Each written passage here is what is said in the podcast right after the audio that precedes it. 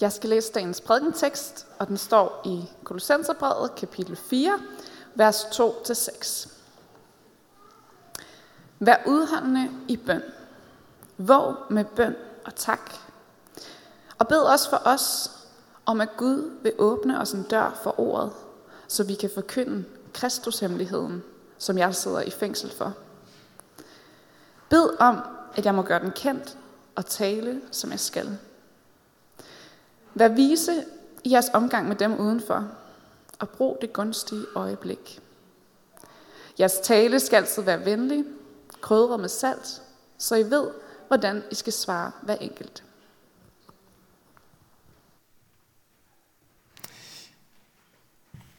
Ja, god formiddag, eller god sommer, har man lyst til at sige, i den her varme ved at være tid. Som, uh, som Anne har fortalt, så fortsætter vi med vores serie her om Kolossenserbrevet og liv i ham som overskrift. Anne har allerede sagt lidt om, hvem jeg er. Udover, udover det, som Anne sagde, så er jeg gift med Katrine, som læste teksten lige her før. Og uh, vi har en lille dreng, Jonathan, på, på et år. Han løber rundt dernede et eller andet sted. Det, som vi skal være sammen om i dag omkring bøn og mission, som vi hørte noget om her i teksten, det handler rigtig meget om det, om det levede liv. Det er ikke sådan en teoretisk diskussion, men det er det levede liv. Og for mig der er det levede liv i høj grad sammen med min familie. Og derfor så kommer jeg også til at inddrage lidt af min familie, mine nærmeste relationer i det, jeg kommer til at sige her til formiddag. Måske nogle af jer har hørt om den livsstil, som kaldes FIRE. Financial Independence, Retire Early. Det går ud på, at man arbejder hårdt, og man arbejder meget tidligt i sit liv. Man lever sparsomligt, for til gengæld at kunne gå tidligt på pension med den opsparede formue. Det er stadig en niche, men det er en stigende tendens. Og, øh, og siden 2020, så har der sågar været dating sites og blogs øh, dedikeret til at bringe de her type mennesker sammen. Igennem det sidste halve år, der har vi været i gang med at gennemgå Kolossenserbrevet her i kirken. Kolossenserbrevet er skrevet af Paulus, og jeg tror ikke, at Paulus han vil være at finde på de her dating apps. For brevet, Kolossenserbrevet, det repræsenterer det stik modsatte. Brevet det er skrevet, mens Paulus han var fængslet. Men alligevel så er det ikke længsel efter frihed eller fornøjelser, der fylder igennem bredder. Derimod så, så møder vi en Paulus, som opfordrer os til at takke, til at leve i taknemmelighed.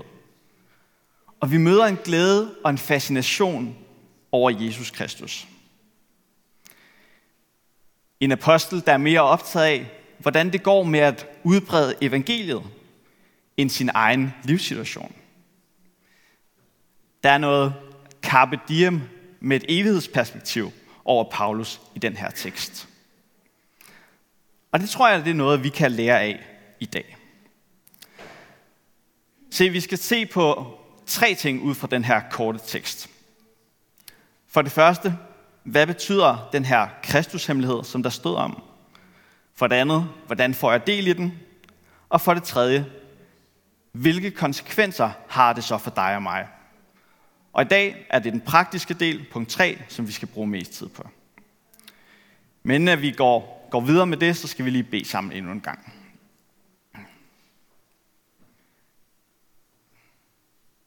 Herre Jesus, tak, at du kender hver enkelt af os. Du ved, hvad vi er fyldt af. Om det er stress i forhold til eksamener, eller arbejde, der skal lukkes ned inden sommeren. Eller om vores tanker er fyldt af, af den rejse, der venter os. Eller hvad det er, der fylder os i vores liv. Herre, vi beder dig om, at du nu må gøre os stille. Vi beder dig om, at du må åbne en dør, for at vi i vores hjerter kan tage imod dig. Se dig, som du er. Se den hemmelighed, som du har vist for os. Vi beder dig også om, at, at vi også må få lov til at se, hvilke konsekvenser det har ind over vores liv. Amen.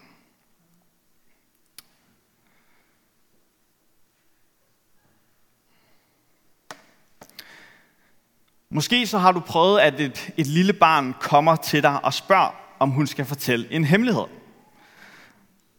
Det voksenkloge svar til pigen, det er jo så, at i og med, at du fortæller det til mig, så er det ikke en hemmelighed længere. Og lidt på samme måde, sådan er det med den her Kristushemmelighed, som bruges i dagens tekst. Og tidligere i brevet, der udfolder Paulus, hvad der ligger i udtrykket Kristushemmeligheden. Der står sådan her i kapitel 1. Den hemmelighed, som har været skjult for alle tider og slægter, men som nu er blevet åbenbaret for hans hellige. For dem ville Gud kun gøre, hvor rig på herlighed for hedningerne denne hemmelighed er. Kristus i jer, herlighedens håb. Og læs senere i kapitel 2, der står der, for at de skal trøstes i deres hjerte og knytte sammen i kærlighed, og nå til den fulde rigdom på vidshed og indsigt. Nå til erkendelse af Guds hemmelighed, Kristus. Se, man skal lige læse de her vers nogle gange for, for at få det hele med. Paulus han bruger egentlig ordet her, mysterion, som vi også har på dansk, mysterium. Og de fleste engelske oversættelser, de oversætter det her med The Mystery of Christ. Kristusmysteriet, som til dels har været skjult for tidligere slægter, det er nu offentliggjort, og det er udrullet for fuld musik.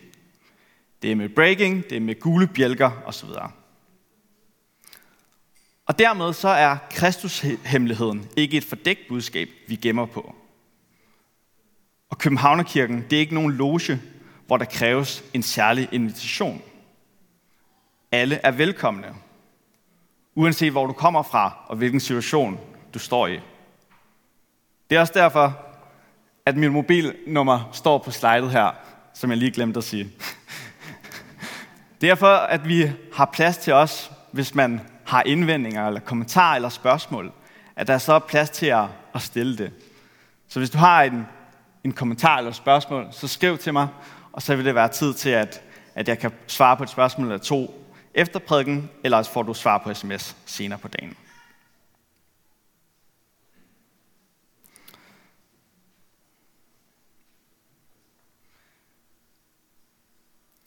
De første 7-8 gange af den her prædikenserie, vi har været igennem i foråret, det har givet perspektiver på det her Kristusmysterium. Vi har set på Jesus som skaber, som opretholder, ja, at Jesus er Gud selv. Vi har set på Jesus som visdommens og kundskabens ophav, som frelseren og som forsoneren, og som fuldendelsen på vores dybeste længsler. Og hvis du ikke allerede har hørt de her prædikner, så kan jeg blot anbefale at lytte til dem. De ligger tilgængelige online. Kristusmysteriet, det er, at Kristus er blevet menneske og blevet en del af den her verdens historieskrivning. Men Kristus er ikke bare kommet til verden, men han er også kommet og kommer fortsat til hver enkelt af os, for at være en del af vores liv – for at tilbyde os sin frelse og sin frihed.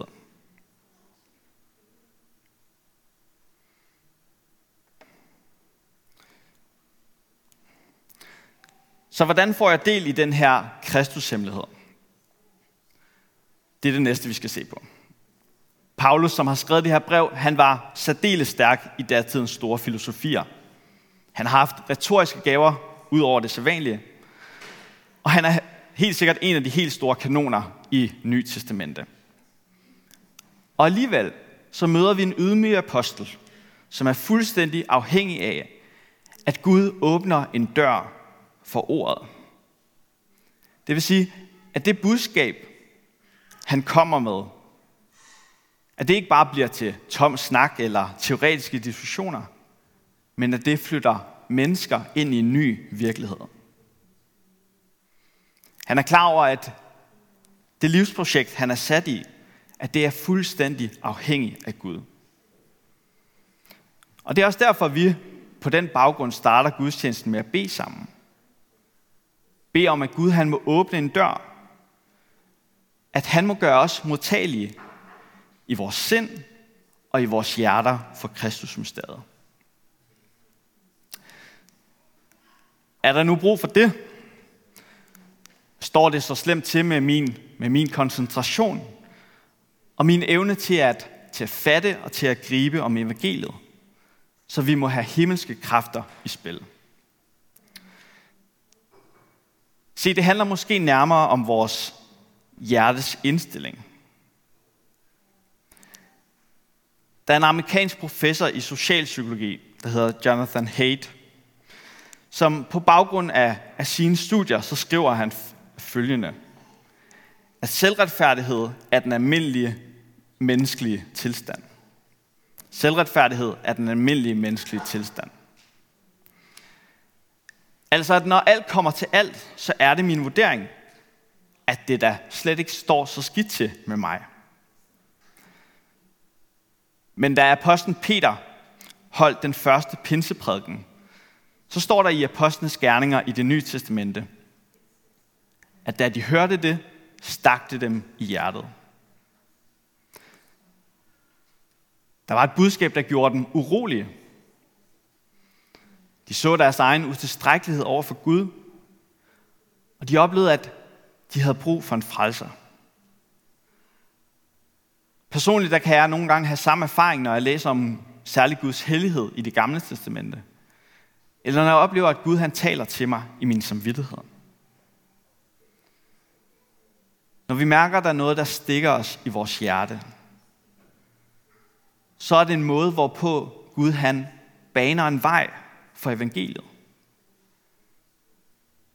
Han åbner en dør for, at Jesus ikke bare bliver en historisk person med gode værdier, men at han bliver min frelser og min herre.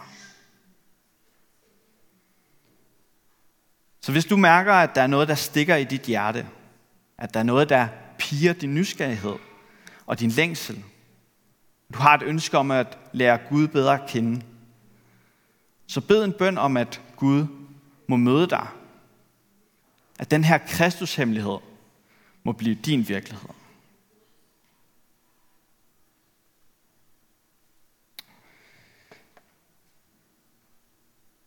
For Kristushemmeligheden, det er kilden, og det er udgangspunktet for et nyt liv.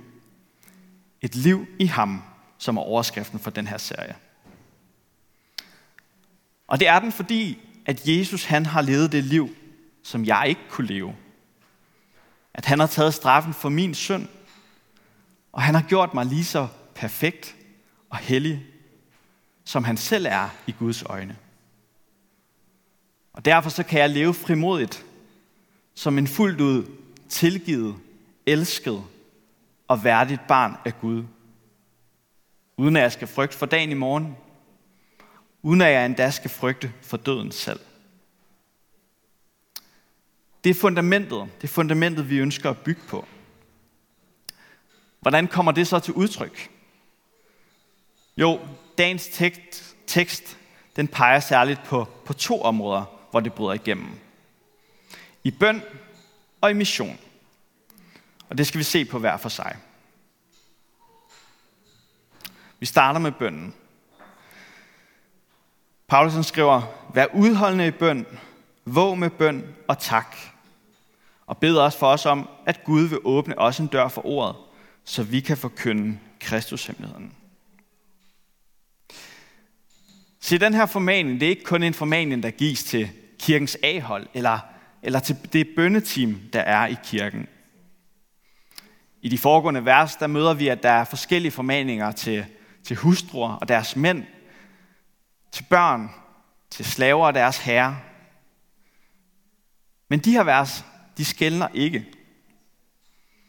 For alle, der er oprejst med Kristus, der er bønden den her forfriskende kilde, som holder troen levende og giver udholdenhed i trængetider. Både menneskeligt og åndeligt. Den norske teolog Ole Hallesby, han definerer bønnen helt kort på den her måde. At bøn, det er at lukke Jesus ind. Og så uddyber han, Det er ikke din bøn, som sætter Gud i bevægelse for at frelse dig. Nej, din bøn er en frugt af, at Jesus har banket på dit hjerte og sagt dig, at han vil ind i din nød. Bøn er at lukke op for Jesus og give ham adgang til din nød. Et andet sted i, i den her bog fra bøndens verden, der skriver Hallesby, at bøn er sjælens åndedræt.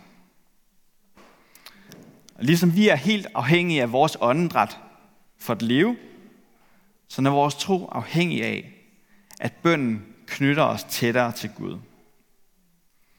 På samme måde som samtaler, udveksling af, af tanker, følelser og oplevelser, knytter os tættere til vores ægtefælle, vores kæreste eller til vores venner.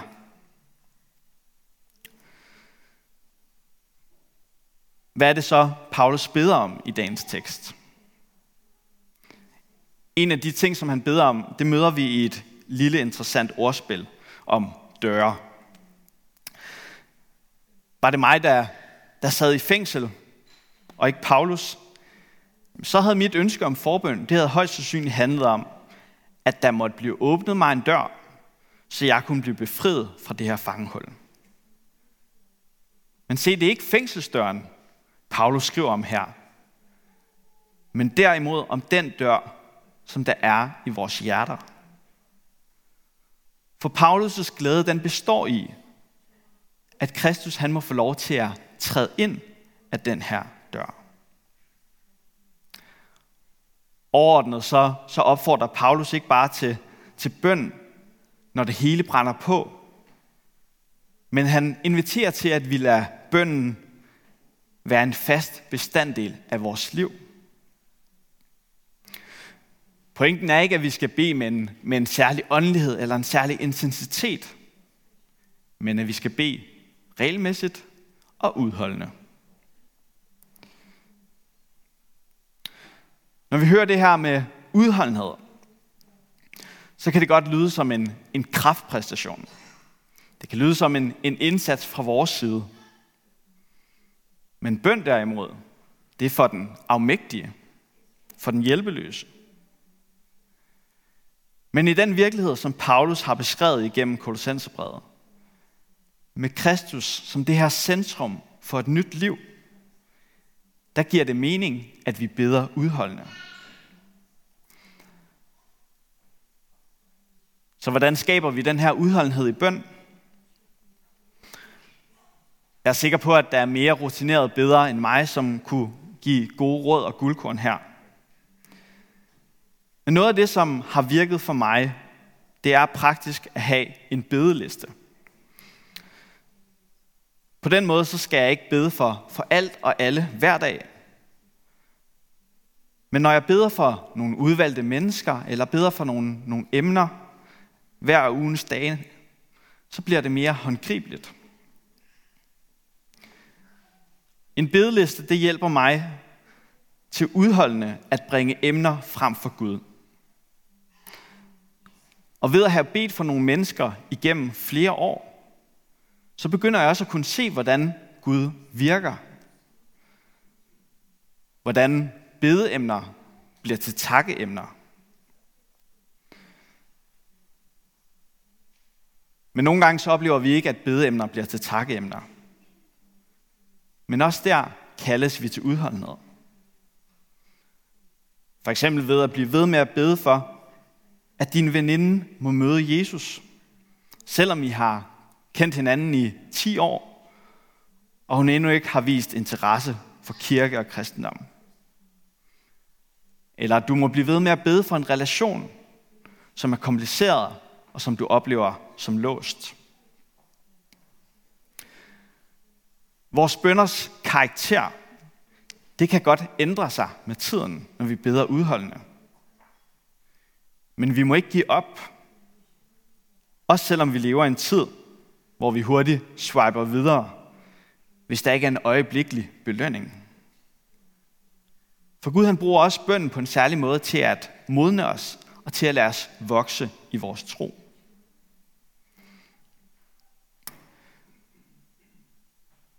Jeg tror, at, at mange godt er klar over, at det her med, med bøn, at det er vigtigt. Det er godt for vores åndelige liv. Men jeg har desværre ikke tid til det, vel? For jeg har virkelig travlt. Bortset lige fra den tid, jeg bruger på fodbold i tv, på Netflix og på sociale medier. Men udover det, så har jeg virkelig travlt. Se, noget, noget af den disciplin, som vi har, som jeg er sikker på, I også har i andre områder af livet, med studierne, med arbejde, eller med optræning til en Ironman, hypotetisk eksempel, det må vi også have i forhold til bøn. For sandheden er, at, at djævlen bliver ved med at lægge arbejde, underholdning og adspredelse i vejen for, at vi får tid til bøn. At vi får lov til at drikke af kilden Kristus. Og vi får lov til at smage velsignelsen ved at være i den her tætte relation til Jesus igennem bønnen. Der er forskellige livsfaser, I know. Der er nogen, der oplever en stor glæde ved at kunne starte dagen med bøn. Personligt så starter min dag oftest med en meget sulten dreng, der skal have noget mad. Ikke nu, men nu.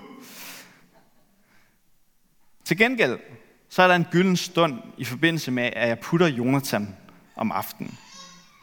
Hvor jeg, mens han falder til ro, plejer at knæle ved hans seng og beder og takker for dagen. Min hustru har indført, indført det på den måde, at hun, inden hun sætter podcast og lydbøger på, på klapvognsturen, prioriterer tid til bøn for dagen. Det kan også være, at du har det sådan, at det her med at bede alene, at det er svært. Men Bibelen opfordrer os også til at bede sammen med andre. Måske med en ægtefælle eller med en god ven. Men jeg tror, vi er nødt til at have for øje, at vi er nødt til aktivt at tilvælge det her.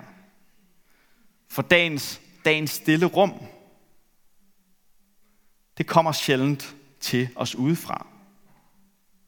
Til gudstjenesten i dag, der får du fem minutter til stillhed når jeg har snakket færdig. Men måske du også skal afsætte 5-10 minutter dagligt til bønden. Det vil jeg i hvert fald gerne udfordre til.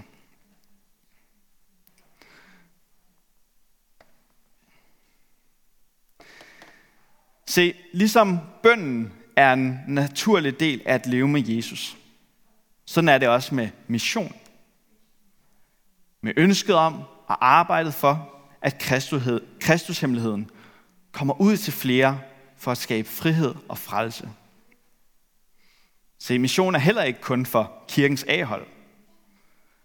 For Gud ønsker ikke kun at udbrede sin kærlighed og sit evangelium igennem de ekstroverte eller gennem teologerne. Jeg er godt klar over, at det her med mission i dag er blevet lidt af et fyr. for vi kan da ikke være bekendt at pådute andre, hvad vi selv tror på. Og verden vil være et bedre sted, hvis vi lod religion være en privat sag. Måske det er noget, du har hørt sagt på den her måde. Jeg siger ikke, at kirken aldrig har misbrugt sin magt. For vi følger jo trods alt ham, ham Jesus, som har pointeret, at det står så skidt til med os, at vi har brug for en frelser. Så kirken og menigheden, og os som kristne, vi er bestemt ikke uden fejl. Men samtidig så har jeg det sådan, at selvfølgelig skal vi kunne tale om vores dybeste overbevisninger. Heriblandt hvad vi tror på. Og jeg har også erfaret, at den gennemsnitlige dansker faktisk godt kan forholde sig til tro. Og ikke tager skade af nogle gange at tale om nogle dybere spørgsmål i livet.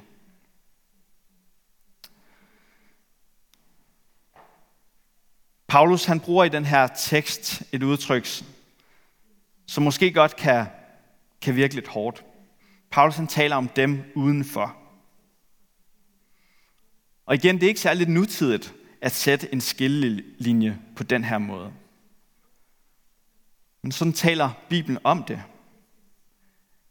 At enten så er man en kristen og har fællesskab med Gud, eller også er man ikke en kristen, og så står man uden for fællesskabet med Gud. Man kan selvfølgelig godt være i en proces. Man kan godt være på vej. Og hvis du har det sådan lige nu, så stress ikke igennem den her fase. Tag dine spørgsmål seriøst. Og søg kristne, som har reflekteret over det i flere år.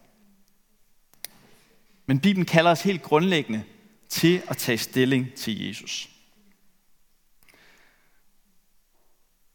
Da jeg læste teksten igennem nogle gange, så blev jeg stoppet op for, hvordan bøn og mission er vævet ind i hinanden. Vi er afhængige af, at, at Gud han blødgør hjertet. At han forbereder en vej for evangeliet. For Kristushemmeligheden. Har du prøvet at bede en bøn, inden du skal afsted til firmafrokost eller til fest, om at nogen må spørge ind til din tro? Se, det er en modig bøn, for min erfaring er, at Gud ofte hører den og sætter mig i en samtale, hvor det giver mening at tale om min tro, tale om nogle af de dybere spørgsmål. Eller har du prøvet at bede en bøn om, at du må få mulighed for at dele evangeliet, når du kommer tilbage fra for eksempel påskeferie, og du har været til gudstjeneste og fejret, at Jesus har besejret døden. Se det her med det gunstige øjeblik, som der står i teksten. Det kan måske godt ligge lidt et pres over os. For hvad hvis, hvad hvis jeg fejler? Hvad hvis jeg ikke lige formår at gribe det her gyldne øjeblik på 0,1 sekund? Se, den engelske oversættelse, den engelske bibeloversættelse, den har i stedet making the best use of time. Altså et lidt mere generelt udtryk. Jeg synes, det pointerer på en god måde, at det ikke er et nu eller aldrig, men at Gud, han bruger, at Gud ønsker at bruge dig i din hverdag hver eneste dag. Både i det trivielle og i de særlige snakke, der, der opstår over tid. Og så en anden ting, som jeg har brug for at bede om, det er, at Gud han må skabe Guds frygt, frem for den her menneskefrygt, der falder mig så naturligt. Min svigerfar han sagde det cirka sådan her for noget tid siden. At vi skal ikke konstant være uden for vores comfort zone, men Jesus kalder os på den anden side til nogle gange at være det. Til gengæld så har Jesus lovet også at være med os derude. Ligesom Jesus var med Peter, da Peter forlod båden og kom ud på vandet. Der er en tendens i vores tid til, at man skal være ekspert. Man skal virkelig være inde i det for at må udtale sig om noget. Men sådan er det faktisk ikke, når det handler om at dele evangeliet. Jeg er blevet ret glad for, at, at Jesus så tidligt sender sine disciple ud for at prædike. Matteus evangeliet har 28 kapitler, men allerede i det, i det 10. kapitel, der sender Jesus sine disciple ud for at prædike. Senere i evangeliet, så kan vi høre, at at de har endnu ikke forstået, at Jesus han skulle både dø og opstå. Og øh, de diskuterer også næsten barnligt, hvem af dem, der er den største. De har ikke styr på det hele, langt fra. Men alligevel, så sender Jesus dem ud. Og på samme måde, så sender Jesus os også ud. Selvom vi stadig er undervejs. Og det er jo netop det, der, det er at være en disciple, at være undervejs, at være under oplæring. Og så tror jeg faktisk heller ikke, at danskerne i første omgang efterspørger en række helt fejlfri gudsbeviser, men derimod en autentisk tro. Så dig, der gør dit arbejde flittigt, er en god og trofast kollega eller studiekammerat, som har tydelige værdier. Vær ærlig om, hvad det er, der ligger bag dine valg og dine værdier. Og del, hvad det er, du personligt er glad for ved at tro på Jesus. Jeg vil gerne slutte af med at give et lille konkret eksempel på, hvordan vi i vores hjem har oplevet, at det her med bøn og mission, at det går hånd i hånd. Vi bor i en, en lejlighed i Nordvest, og vi tror, at Gud elsker vores naboer, og også ønsker, at de skal få lov til at møde ham og hans kærlighed. Og derfor så har vi bedt for dem i al den tid, vi har boet der. Også bedt om, at vi må få anledning til at dele evangeliet med dem.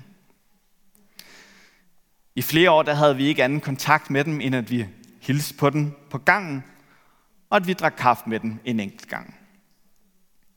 Men vi blev ved med at bede for dem hver uge, og da både de og vi fik et barn, så fik særligt Katrine mere kontakt med moren. Og en dag, da de havde en kaffeaftale i vores stue, der busede vores nabo pludselig ud med alle de her spørgsmål, hun havde til, hvad det egentlig var, vi troede på. Og Katrine fik lov til at dele, hvad det er at tro på Jesus, hvad det betyder for os. Men først efter flere år med udholdende bøn. Og hvad så nu? Ja, ikke andet end at vi stadig hilser på gangen. Vi stadig prøver at være gode naboer. Og vi fortsat beder Gud om, at han må bruge os i vores opgang. Til slut lige et par ord til dig, som måske sidder her, eller sidder derhjemme og ser med på streaming, og er i en livssituation, hvor ressourcerne er små, måske på grund af sygdom, pres eller andet. Her kan det her med mission virke fuldstændig uoverkommeligt. Jeg vil gerne opmuntre dig med, at du netop ved at bede kan være en lige så vigtig del af Guds mission, som den, der taler til mennesker, prædiker eller rækker ud på andre måder. At du faktisk kan spille en unik og afgørende rolle ved at folde hænderne og være trofast i bønden. Kraften til både mission og til bøn, den får vi igennem Kristushemmeligheden. For vi beder til ham, der har gjort det umulige muligt. Ham, der har besejret døden og forsonet os med Gud. Og så kan vi frimodigt tage små, uperfekte skridt i mission. Fordi vi ved, at vores frelse ikke står og falder med vores præstation, men med ham. Og derfor så ved vi også, at det ender godt. Amen.